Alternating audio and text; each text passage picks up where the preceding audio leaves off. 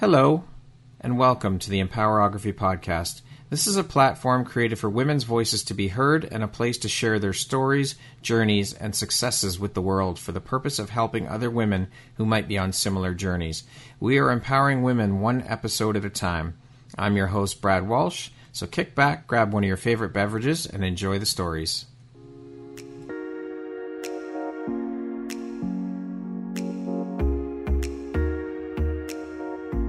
You're looking for jewelry that makes an impact on your self care routine and your style, Empowerography would love to offer you a discount code to one of our exclusive partners, Quartz and Canary Jewelry and Wellness Company. Please use code EMPOWER15 to receive 15% off upon checkout at www.quartzandcanary.com. Quartz and Canary is truly the place where spirituality meets style. Hello there, Brad Walsh here, your host of the Empowerography podcast. Today, my guest is Sequoia Satori. She is a sacred sexuality coach and the co-founder of Tribal Lights. How are you doing today, Sequoia? I'm doing well. Thank you, Brad. How are you? I'm doing very well. Thank you so much for taking the time to be here today and share a bit about your story and your journey with us here today. I appreciate you and I appreciate you taking the time to be here.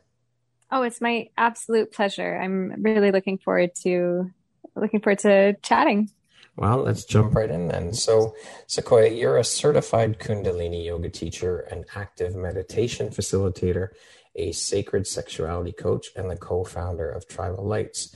What is the difference between Kundalini yoga and your regular run of the mill yoga? Yeah, so yoga, this is a common misunderstanding. A lot of people think yoga is just the physical poses, but actually, that's just one limb of eight different limbs that consist of yoga. So the physical poses are asanas, and where hatha yoga or vinyasa might focus more on these asanas, Kundalini focuses more on the awakening of your own inner awareness and consciousness. And so, yeah, all different forms of yoga actually stem from tantric principles. And the idea of all these different practices is to really help you live your fullest life. Okay. So is there is there poses yeah. involved in kundalini as well, but it's just more about the awakening of the mind? Yeah, so uh, okay. Kundalini will focus. I mean, there there are poses, but there's also mantras. There's different breath work. Yeah, there's different chants as well. Okay. And and the idea basically, so Kundalini energy is the visualization that's often used is like this dormant snake coiled at the base of the spine. Okay. And the idea is through these different breathing techniques, poses, chants, basically that you're like activating this dormant snake energy so that it can rise up your middle channel, your uh-huh. Sushumna channel, rise up through the different chakras and actually help you experience awakening. So there's a, a story in Hinduism that basically explains where Kundalini energy comes from. Okay. And it's the story of Shiva and Shakti. So Shiva being the divine masculine energy and Shakti uh-huh. being the divine feminine energy. And the story goes that Shiva, who is sort of the source of power and consciousness was in deep meditation for thousands of years. And basically, Shakti was, you know, wanting to get his attention and was dancing for him. And eventually he noticed her. And once he did, they came together in harmonious union. And her divine energy was his ability to, to create together.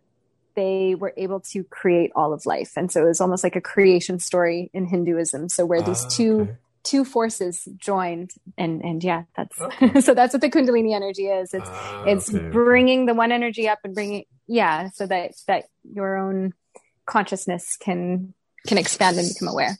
Well thank you for clarifying that. That's yeah thanks for it's a great story. Why did you decide to become certified as a kundalini yoga teacher as opposed to regular yoga? And what inspired you to become a yoga teacher? Yeah uh, well so my journey i mean we'll have to well i'm sure we'll we'll answer this later on okay. but you know I, I initially got into yoga for the physical benefits so just as a form of as a form of exercise and then i you know i'm i'm a bit of someone who is on like constantly seeking and i enjoy diving deeper into things and getting to the root of things and mm-hmm. i realized that yeah that there was this incredible power of of yoga but especially during the points of meditation uh, and you know at the end shavasana where where you really just feel very blissed out after having done all these different exercises and you know, I started practicing breath work and started practicing other active meditations uh-huh. and had a moment of my own Kundalini awakening where, where I just experienced this, yeah, intense rush of energy. And once I found out actually what that was, that it was a Kundalini awakening, then I became really intrigued um, and wanting to learn more about that. At the same time, my interest in Tantra developed and I realized that, yeah, there's, there is a link between these two. And yeah, I decided to, to really learn the essence and elements of Kundalini energy and, and Kundalini yoga specifically as a path for my own spiritual journey. Okay. I don't necessarily teach Kundalini yoga, but I use it in my teachings with sacred uh, sexuality. Okay. So, what is an active meditation facilitator? Uh, so active meditation, the term itself became popularized with the with this famous, semi-famous guru uh, named Osho. Uh, you might have seen oh. uh, there was a, a, little documentary about him, docu series on Netflix called Wild Wild Country. Unfortunately, it was focused on a lot of the scandals around this commune that he had created in Oregon back in the, the late 70s. Uh-huh. But his teachings and principles were actually quite unique in the sense that a lot of people, the way they view meditation, it's, you know, you need to just come and sit down in stillness and, you know, just clear your mind and, and, you know, not have any thoughts and, and you just need to, just need to meditate that way. And, and it's almost like you're, you start almost getting into a battle with your mind because every time a thought comes up, you know, you're like resisting it and you don't yeah. want to think and you're trying to be present and it's just not, not working. and so, but I think a lot of people experience this. Mm-hmm. And so active meditation and specifically the different meditations that Osho taught were practices where you would move all the energy from the body out first. So, especially in today's day where we have so much technology, so much stress, so many other things on our minds, it's very difficult for people to just come into that stillness. Yeah. So, doing things like, you know, like shaking, for example, if you just mm-hmm. put on, you know, put on some sort of trance or sort of drum, strong drumming music and just like allow your body to shake for a while and then allow yourself slowly to come into stillness and then slowly from there come into meditation you'll find yourself in a much more relaxed state, basically by allowing the body to move and uh, release any kind of tension or anxiety or or other energy that might be stored up. And so actually the yoga asanas, the practice of of these different postures initially were to prepare the body for meditation, for sitting in meditation. So so it's yeah, so basically active meditation is allowing you yourself to come into that still meditation, mm-hmm. but really creating different different exercises and, and different movements that that will get you to prepare you in a me- yeah and get okay. you in a meditative state much easier and more quickly okay. now i didn't even know this was a thing but what mm-hmm. is sacred sexuality coaching and what do you yeah. coach people on like what is it yeah so sacred sexuality well you could say that it's tantra okay. except tantra is a very misunderstood word a lot of people think that it is just about different crazy positions in sex and and yeah. that you know yeah it's all about making love for many hours or days on yeah. end. And and you know that's that's really the way tantra has been exported in the west. Traditionally though tantra was kind of like an umbrella path. Uh, it's it's a path of viewing every part of life as divine. So you could be pa- practicing tantra while eating a really nice meal. You could be practicing it while going for a walk in nature and just really absorbing all the sights and sounds and smell and being fully present in the moment. Technically that could you know that is also tantra.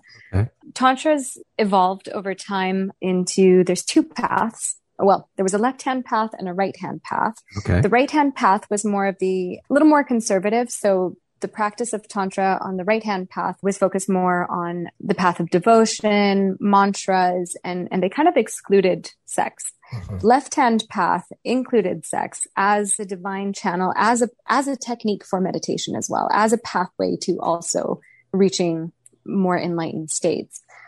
Today, this left hand path has now been also subdivided into white tantra and red tantra, where red tantra is really fully immersing oneself in that sexual energy. And white tantra is doing other practices like kundalini yoga, where the sexual energy isn't removed, but it's it's welcome in the space. And so so sacred sexuality coaching, the reason I use that term is because it's really focused. So you could say red tantra, except there's almost too much of a focus on sex. It's like only sex. Sacred sexuality is is more about incorporating the divine into your sexual experience and really viewing it as a fundamental part of life and you know working through the different shame and trauma and stigma that a lot of people inherently have when they yeah a lot of people just inherently have.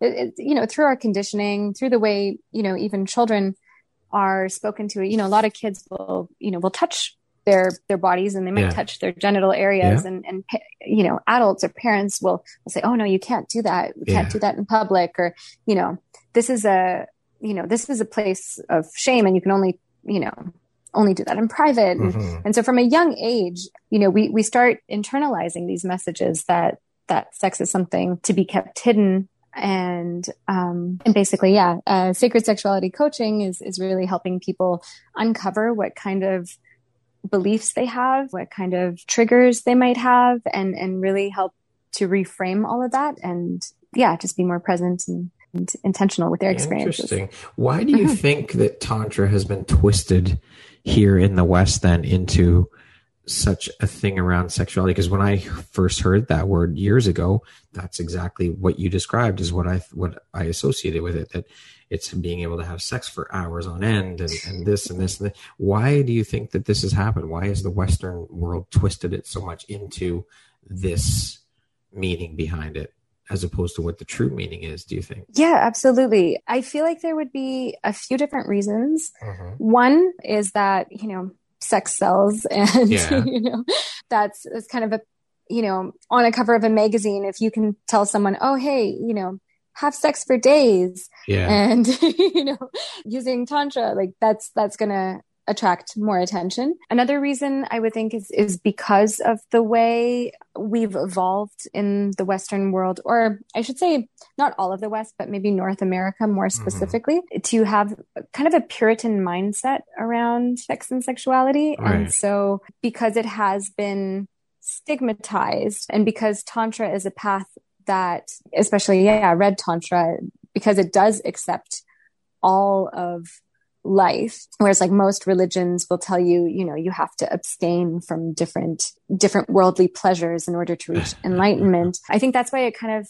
got this bad reputation. Mm-hmm. yeah I, I, and then also also because leading a tantric path does require a level of awareness and intentionality and presence you know there's there's also yeah even if you are coming together with another person mm-hmm. I, as mentioned you can practice it alone you can practice yeah. it you know, doing all kinds of different activities or not doing any activity. Right. But when coming with another person, you know, you're you're bringing this different energy of, of reverence and respect. You're you're you know honoring them as as a divine creation, you know, and it's it's two sacred beings coming together as opposed wow. to yeah as opposed to something that's just like you know a stress relief or pure animalistic yeah yeah yeah exactly exactly so, how long have you been doing this and how did you discover there was a need for it? Yeah, I have been, let's see, my initial journey with it would have begun about eight years ago, but actually teaching and practicing was about five years ago. And so I discovered there was a need from it also just because of my own upbringing and mm-hmm. experiences. Yeah, with sex, basically. Right. I you know, I was raised in a Catholic household in a Catholic there we school. Go. That says it all. Uh-huh. right there. Yeah. But yeah, in, in, you know, in the Catholic faith and, and, you know, many religions, women are put into two categories, either, you know, the virgin or the whore. Yeah. And sexual education as well was purely, you know, purely based on anatomy. You know, yeah. this is, you know, here's an ovary, there's a, you know, yeah. a fallopian tube, and this is, you know, this is what's going to happen. And basically, abstinence is the is only the thing you need to know. exactly. And, and so there was no, yeah, but there was no empowering conversations that were ha- being had, especially for women, you know? Yeah. So what I found, my very first boyfriend, we were at the age of 14, mm-hmm. you know, and most, I think a lot of, of teenage boys, especially today with, with the internet, a lot of teenage boys are learning about sex from porn. Yeah. And, you know, teen girls, maybe they're picking up a, a you know, Cosmopolitan yeah. magazine, which is also really focused on male pleasure. Right. And so there isn't a discussion about, you know, what feels good in your body. Mm-hmm. What does, you know, what does consent look like? What does a full yes look like? And also, yeah, also learning, you know, learning what brings you pleasure. Because at the end of the day, you know, in order to really experience full pleasure with someone else, you know you need to be able to to self source your sure, please your yourself. pleasure absolutely exactly exactly you need to know what makes you tick and you also need to know what yeah what feels good what doesn't yeah. and i found myself in too many situations where yeah where i just wasn't equipped with the proper tools to to really clarify my boundaries to know what what I wanted. I was also, you know, confused. You know, this is a first boyfriend. Oh, okay. You know, I want him to like me. Oh, okay. I'm gonna I'm gonna step over you know, what feels comfortable yeah. just because, you know, I, I don't even know like yeah and you know they don't even teach any any practices of safe sex in, in yeah, Catholic right. schools. So so yeah you're well because you're, you're not supposed to have of, sex before you're married right? Exactly exactly. exactly. So so you leave you know entire generations of entire groups of, of kids completely unprepared for yeah to figure or, it out on their own. Here you go, figure exactly, it out. Exactly, Exactly. We're not so, teaching you. exactly, and not even that we're not. Yeah, we're not teaching the basics, but also we're not teaching how to honor and value ourselves yeah, and right. each other. So, which is a huge, huge part. Huge, exactly, exactly. Now, I know through previous conversation with you that your journey started off very traditionally in terms of doing the job that everyone thinks you should have, achieving success through that job. You were a stockbroker in Paris, France. So money in that industry, I'm, I'm just because I didn't come from that industry, but I'm going to assume here money equals material equals success. Mm-hmm. so how long did you work in that world? Yeah, it's um it's very interesting. When I was 16, I think, I picked up a copy of the 7 habits of highly effective teens and you know, I was working on my goals and and I had my vision board and the way that I visualized my my life, my future mm-hmm. life was all completely material focused. You know, there was a corner office, there was designer outfits and clothes yeah. and, you know, many homes with with pools. And you know it was it was all about status and fame and success mm-hmm. or that's how i define success. And yeah I, I, got this job in in france at a stockbroker. Granted i was in the marketing department so you know slightly less intense than the you know the traders or yeah. the salespeople. Yeah. But but yeah it it just something felt empty and, you know, I was spending all this time and energy basically just making a bunch of wealthy, mostly men, more mm-hmm. wealthy. And uh, yeah, I had the opportunity to go to India with a friend, got to discover the country and, and, or at least a small part of it and, and just really, you know, was really intrigued by, by the way of life there. And so I went back on a second visit on my own to an ashram in the South. Mm-hmm. And it was in that ashram eh, during the daily meditations, I had this sudden moment of, well, that's essentially when I would have had my Kundalini awakening experience, right. this, this sudden rush of energy, this realization of, of just the full present moment and, and like full realization that I, the way I had been defining myself was I was not my body. I was not my job. Like I, all of a sudden I, I just, I wasn't identifying with, with this 3D world anymore. Mm-hmm. And so so I came back to France and, and that disconnect just started increasing more and more over time. My personal life and my sort of outer life and my inner life were, were more and more in conflict. Yeah. And so, so yeah, that, that's, that was basically the start of it. And then there was a moment that, that really kind of catalyzed everything. Yeah. And it was, it was from that moment onwards that I, I just took a radical shift in life. Wow. Now, mm-hmm. I come from a corporate background and I've seen, and even now still, that mindset and the behavior of the old boys club mentality and that women should only be at a certain level and not equal pay for women doing the same job as their male counterparts or not enough women in c-suite level positions in these corporations and of course it's a horrible horrible occurrence and mindset and it's been going on for years and years but we don't live in the 40s anymore like it's it's time to shift that mindset and that way of thinking and yeah we're starting to see a little bit of a shift i think that I think more women like yourself are waking up or having awakenings or just realizing, you know what, fuck this. I'm not doing this. This isn't who I am. I'm not waiting around to get to that position. I'm going to fucking create my own world. I'll become my own CEO. I've had enough of this bullshit of being kept down by men and just jumping up and taking taking control of their lives. Can you speak to some of the adversity that you faced in your career in that world and how you dealt with it?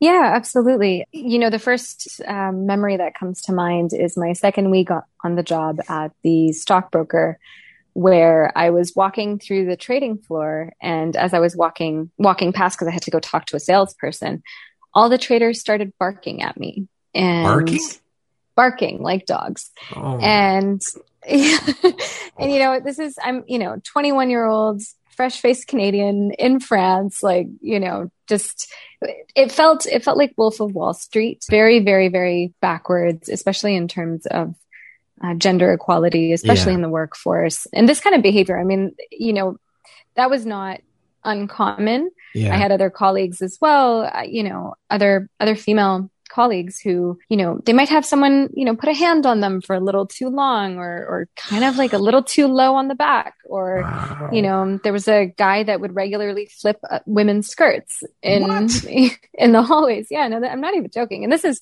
you know, this is mid 2000s, like, Holy yeah, 2008, shit. 2009. Yeah, it's, it was, it was pretty bad. I mean, I think, you know, hopefully it's gotten a little better now but but yeah it was it was quite quite wolf of wall street at the time. And i remember i went to talk to hr and they just said ah you're you're being too american. Are you fucking kidding me? No. So so on that level you know that kind of shut me down in that realm quite early in that workplace but it also sparked this intense desire to you know, I realized just how unjust and unfair this was. And I, I was really angry. And so I, I, that propelled me to educate myself more on different issues around gender equality and, and, feminism and, and all of this. Yeah. I, and I, you know, like what you said, you know, there, there was definitely a glass ceiling for, for a lot of the women, especially yeah. in that industry. I mean, already it was, it was a very male dominated world. For sure. But that's, there's one thing I think that needs to change is that is that we women especially we're trying to and, and, you know this this came with the feminist movement it was like you know we wanted the same rights as men but therefore in order to have that we had to start essentially behaving the same way as men so in a very linear way you know with goals with objectives with you know kind of a dog eat dog cutthroat competition yeah. in order to to reach levels of success. But the thing is of course with you know being another gender a woman who was too ambitious or too vocal you know then she would be labeled all these different names. this, exactly exactly. Or she's yeah. So that isn't quite working out for us. There is a beautiful trend right now where leaders are seeing that you know collaboration is is actually really great for the yeah. bottom line. And and having a strong team culture and having work environments that are flatter and you know more team based so we're seeing evidence that that that is actually more profitable for businesses. And attributes like collaboration are really much very much a feminine energy. So naturally i think there is a bit of this movement towards yeah towards valuing what what a woman or, or the feminine energy that that could be brought into the workplace. But essentially, one thing that I really advocate, especially for women, is to work with their natural flows and cycles. Uh-huh. So a women's menstruation cycle, it has four distinct phases. So, and they can almost be seen like the different seasons in right. the year. So menstruation itself would be like winter. It's a, it's a time to, you know, be really quiet and go inward. Then ovulation, for example, is like summer. That's actually a really great time to, yeah, to pitch an idea, to get a photo shoot done, to mm-hmm. launch launch a new campaign. Um, and so, whereas menstruation would be the time to really like allow creativity and inspiration to come through, you know, focus on on um, yeah do the business plans and that kind right. of stuff and, and really really visualizing so so actually you know women need to work in different ways than men and and we need to learn as a society as a whole to value both of those so not to expect women to play you know play a game that has essentially been created by men yeah. for you know for men but to to create more understanding and more appreciation for what all genders, all energies can bring into the, the workplace. The workplace. Yeah. Or any space, really. yeah, exactly. Not just workplace, for sure. How did overcoming the adversity fuel your drive and your passion for the work you do now? Yeah. So, as mentioned, just experiencing that first little bit of harassment in the workplace really, yeah, really got me angry enough to to want to take action and to want to educate myself and to want to understand you know because growing up in canada I, I didn't notice it as much. I didn't notice as much inequality. Of course you know maybe it would have been different in the workplace later on but mm. but at least you know in my early years i didn't notice it as much. Yeah. So so experiencing that yeah really really help fuel that initial almost stereotypical angry feminist energy. But then through my journey, I've, I've been able to actually transform and, and transcend that energy into more of an empowered feminine energy where you know instead of instead of saying okay well it's it's all the patriarchy's fault and you know i i want you know, these are my demands. really, really just being able to say, well, actually, you know what? I'm operating differently and, and what I have to contribute is equally as important and equally as beautiful. And I can be in my power and be in my feminine without necessarily having to, you know, play the same, the same game. game yeah. Yeah, exactly. Now you're now on a very different journey, which you have spoke about, and mm-hmm. you've transformed your own personal trauma and struggles into empowerment. Can you speak to us a bit about your own personal trauma that you've dealt with and that led you now onto your current path? Yeah, it was when I was 27. So it was about six years, six, seven years into my career at this stockbroker as mentioned, you know, my, there was an increasing divide between my inner world and my outer world. And, you know, I was kind of staying in that world just because it was comfortable and I didn't really know what to do next. But yeah, it was, it was October of that year and I went to London for a friend's birthday. And basically, in a nutshell, I experienced rape at that party. And initially, I didn't quite process what had happened to me. I, I was unable to fully articulate or fully understand that that's what it was. Mm-hmm. And my initial response was, well, I, I you know, I, I told uh, two of the girls that were at the party, and and one of them just said, "Oh well, you know, these things happen. Oh my god, best to let it go, right?" Because she was a very good friend of of the guy who. Of course.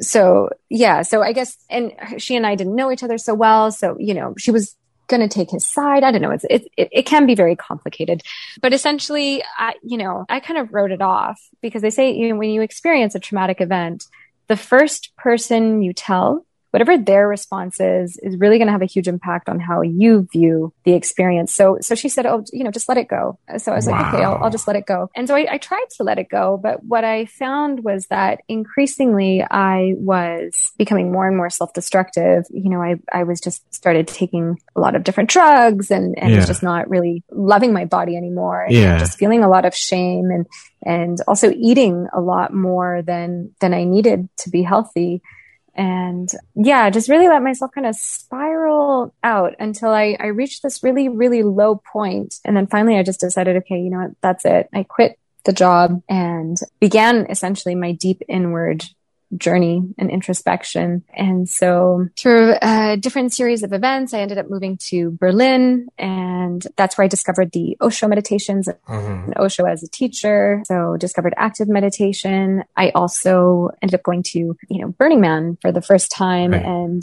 you know, you wouldn't expect it for a festival like yeah. that, but actually it was, it was incredibly transformational for me, very transformative because uh, this is a bit of a side note, but because because it is a space where so many different things are available and and very accessible, and you know there's no real barrier, you can actually go and try a whole bunch of different things that you wouldn't normally try. So so I discovered things like ecstatic dance. I you know I did a breathwork journey, and I started discovering all these practices that I hadn't known about before. And one of them was also a women's circle and in that circle, we ended up talking about, I think it was about, you know, our bodies or whatever. And, and it was in that moment I shared the experience that, that I had had yeah. at this party, at this event. And basically, you know, basically the feedback that I got there was like, you know, you've been, you know, you've been raped, like, yeah. you know, and, and it was huge moment of realization for me. And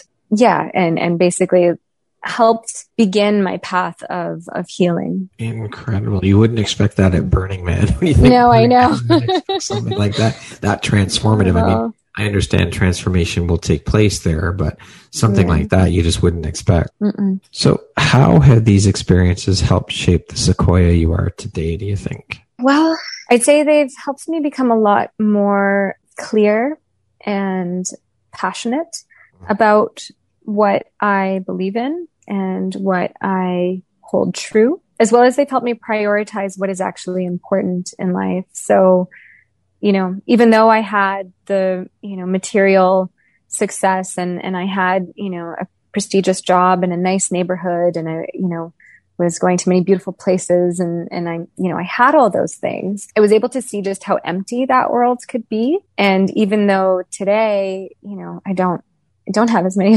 material things and yeah, and, and I'm spending my time very differently. I'm also feeling so much more content and fulfilled and joyful in my life because I'm being of service to, to other people and, and I'm seeing the transformation that they are experiencing and, and these light bulb moments, you know, cause it's, it's, it's like a series of small awakenings. I think, you know, the path to, to enlightenment or to, to consciousness, to, to awakening. I, I believe that it's, it's, many small awakenings in in the course of one's life and it could just be as simple as something someone something someone said or you know just a shavasana at the end of a yoga class or just a sudden realization when you're out in nature that you know wow that there is no separation and and it's all divine you know and the mosquito yeah. is just as divine and beautiful as as the dolphin and yeah you know? yeah for yeah. sure so you being, I'm, I'm assuming, and I'm, I think I'm fairly correct here. You're, you're a very big advocate of self love and body mm-hmm. positivity, body acceptance, and women's mm-hmm. empowerment. Can you speak a bit about what those things mean to you on a personal level? Yeah. Uh, so body, well, self love and body positivity. I think it's, you know. Uh, on a personal level, it's about, for me, it's about really being in harmony with my body and and yeah not not being in conflict like when i think of all the years you know i, I spent a good number of years being bulimic and that was because you know i i was at I was at war with my body. I wasn't, I was trying to fit into some kind of mold that, you know, that was basically photoshopped anyways. Yeah, exactly. Um, so so yeah it was it was through yeah through this entire path especially through through even just yoga really coming into more harmony and alignment with my body and and just not yeah starting to eat foods that are actually nourishing mm. and really bringing a lot of awareness and intention around yeah around what i eat and uh, and i think for everyone women especially learning to really, really just love what's there and to love and accept this vessel as it is because it, it is so precious and we only get to i mean it's so cliche but you know we only get to experience this life for a short time so That's why right. would we be at conflict with ourselves and you know speaking negatively to ourselves or just feeling badly because you know we're maybe eating a bag of chips or a you know tub of ice cream because we're sad. Yeah. And then feeling bad about it and then perpetuating this really bad cycle like you know being able to to express our emotions in happy or in healthy ways so that you know we're eating to fuel the body it's it's like if you see your body as a as a car like a really nice, you know, Lamborghini or something, mm-hmm. you you want to give it the premium fuel. You don't yeah. want to be putting diesel in a Lamborghini. So that's right. so that's that's a big part of it. Yeah, that's a big part of it. But then also, yeah, just changing the relationship, like understanding that, you know, that that little area of belly fat under the belly button that most people have. But yeah, women especially will tend to be kind of at battle with this lower belly and and really wanting to you know, starve themselves or exercise like crazy just to get rid of that that little bit of fat. But actually you know our wombs are behind there. Yeah. You know that's that's you know we create life from that space. So yeah. why why would we you know why would we be at battle with it like it's you know we we need a little bit of, of softness to protect our organs mm-hmm. and to protect our our wombs so for sure yeah just reframing yeah. things is really important a friend of mine says treat your body like a temple not a trash can Exactly. So, so good. Speaking of empowerment, what does that word mean to you? So, empowerment to me is, mm, I'm going to choose my words very intentionally here. It's, okay. a, yeah, it's more than it's more than just the things I mentioned before, you know, status or title or, mm-hmm. or money or, you know, it's, it's about really being in alignment. I think that that is actually the key word here is alignment where on all levels, like your, your deep self, your body, your mind, your life's work, everything is in this very harmonious direction and from that place of alignment, I think that's where you can find the most empowerment because you're not acting out of, out of trigger or, you know, out of desire to, you know, to meet some needs of the ego. You're, you're actually you're just so in alignment and so intentional and you know you're you're in your body uh, fully and you you allow yourself to fully be present in this world and to such a degree that that everything is in a single direction and and that's where you can really feel that space of empowerment where where you feel just so good on every level that that you find your own inner power I love it. Now, you've said that it is now your mission or your purpose to help others achieve that same transformation that you did and mm-hmm. inspire mm-hmm. others to find their own unique expression in the world. Why have you decided to take this on and make it your own personal mission? You know, that's something that I wish I had had when I was younger. I wish I, I, had had a mentor or a teacher come into my life to help me, to help me transcend and, and move through, through all these different experiences. At the same time, you know, if I hadn't experienced all the things that I had experienced, I wouldn't be where I am today and yeah. I wouldn't be in this position of being able to to help others. So I really feel, and you know, I'm sure a lot of people feel this way, but, but all of the different trials and traumas and triggers that I've experienced are part of my life's purpose and mm-hmm. that it was my purpose to, to experience these things so that I could, you know, come out on the other side and, and help others, you know, help ease their, their journey and their uh, transition into a path of more enlightenment and awakening arrive at where you are today. Yeah, they mm-hmm. they all are part and parcel of shaping who you are as an individual, as a person. Absolutely. Yeah. What do you think your unique skill set or superpower is that's helped you become successful? Oh, that's a really good question.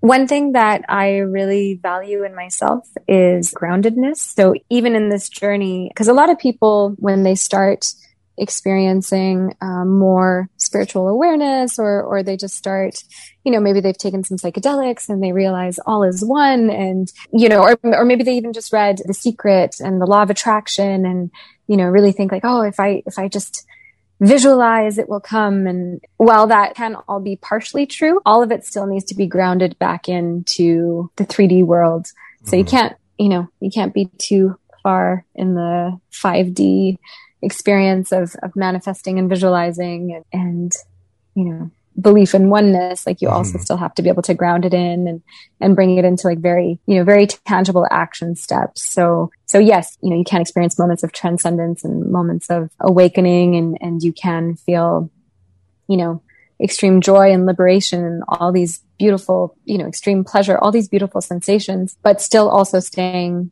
staying grounded and, and staying present and, you know, still treating your body well, still treating your, you know, your friends and your family and everyone well and, and still showing love and compassion for everyone wherever they're at. So yeah, I'd say groundedness is my, my superpower.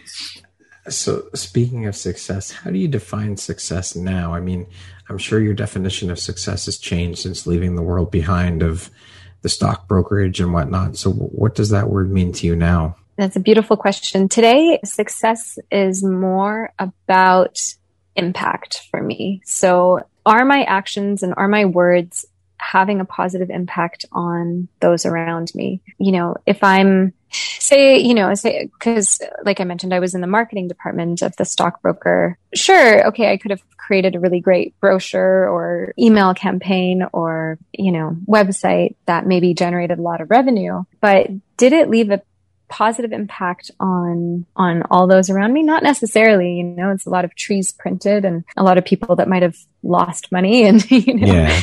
so today it's it's more about like what you know, so my partner and I with we started this nonprofit, you know, we're really focused on yeah, on on having a positive impact on people, on on the planet, on, you know, everything that we come in contact with. So mm-hmm. so yeah, for me success is about is about positive impact and yeah. What would you say is the most important thing you've learned in your life and what was your life like before learning it and what was your life like after learning it? Ooh. I'd say the most important thing is to and this is still a very, very important message, is to accept the totality of everything.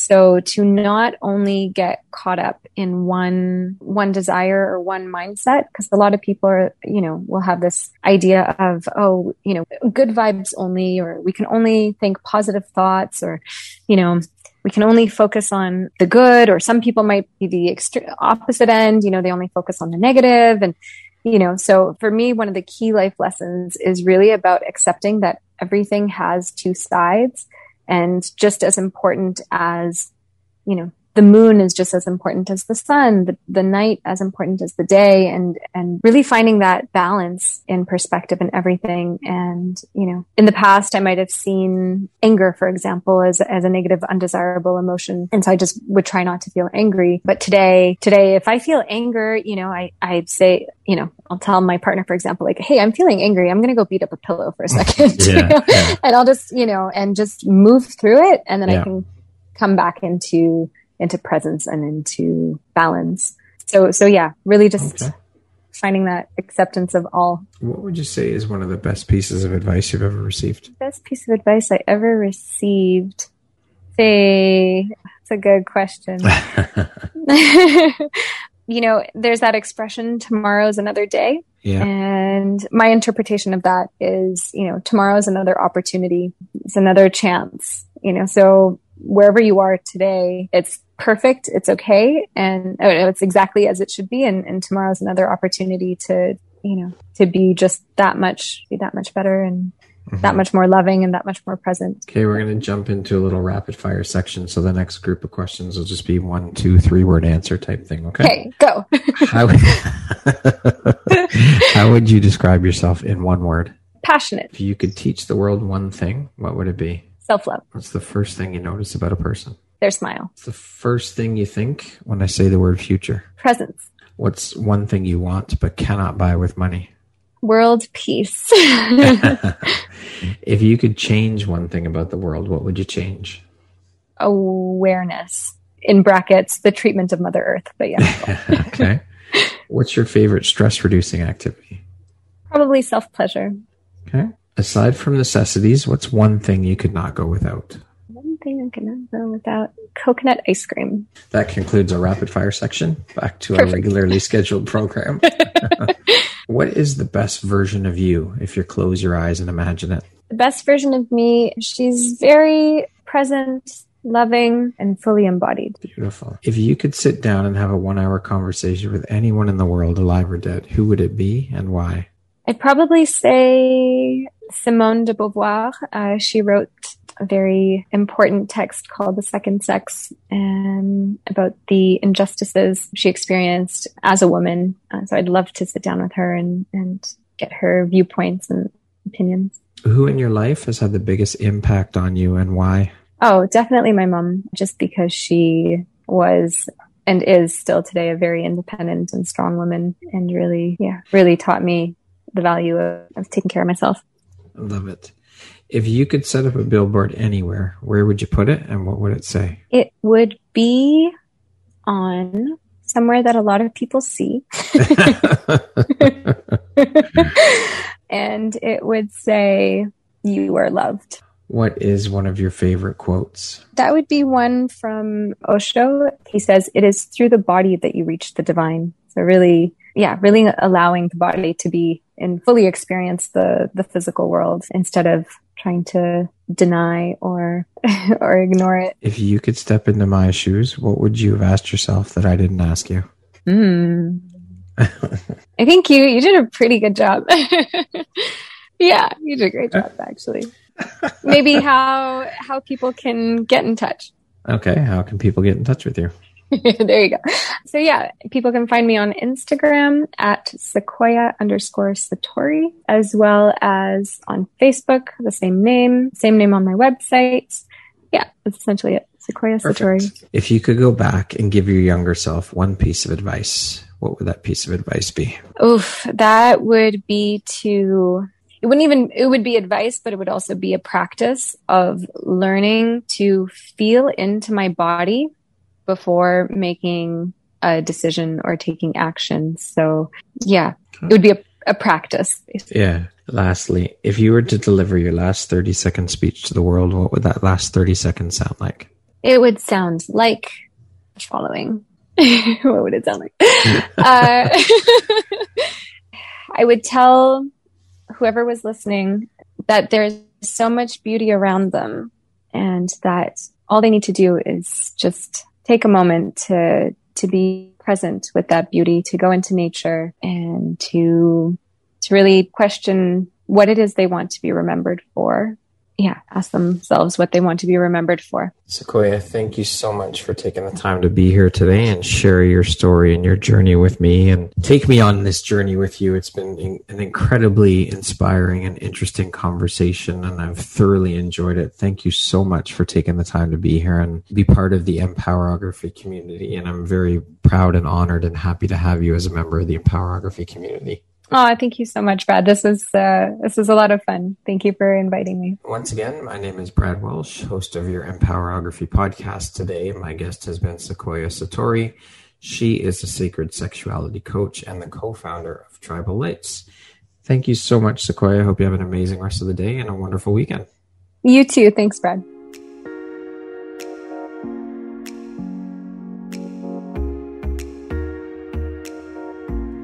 Thank you very much for listening to this podcast. If you haven't yet, please be sure to subscribe, rate, review, and share with all your friends. You can find me at visuphoria.ca and follow me on Instagram at Empowerography Podcast and on Facebook at Empowerography. Please join me next time for another inspirational story from yet another amazing woman.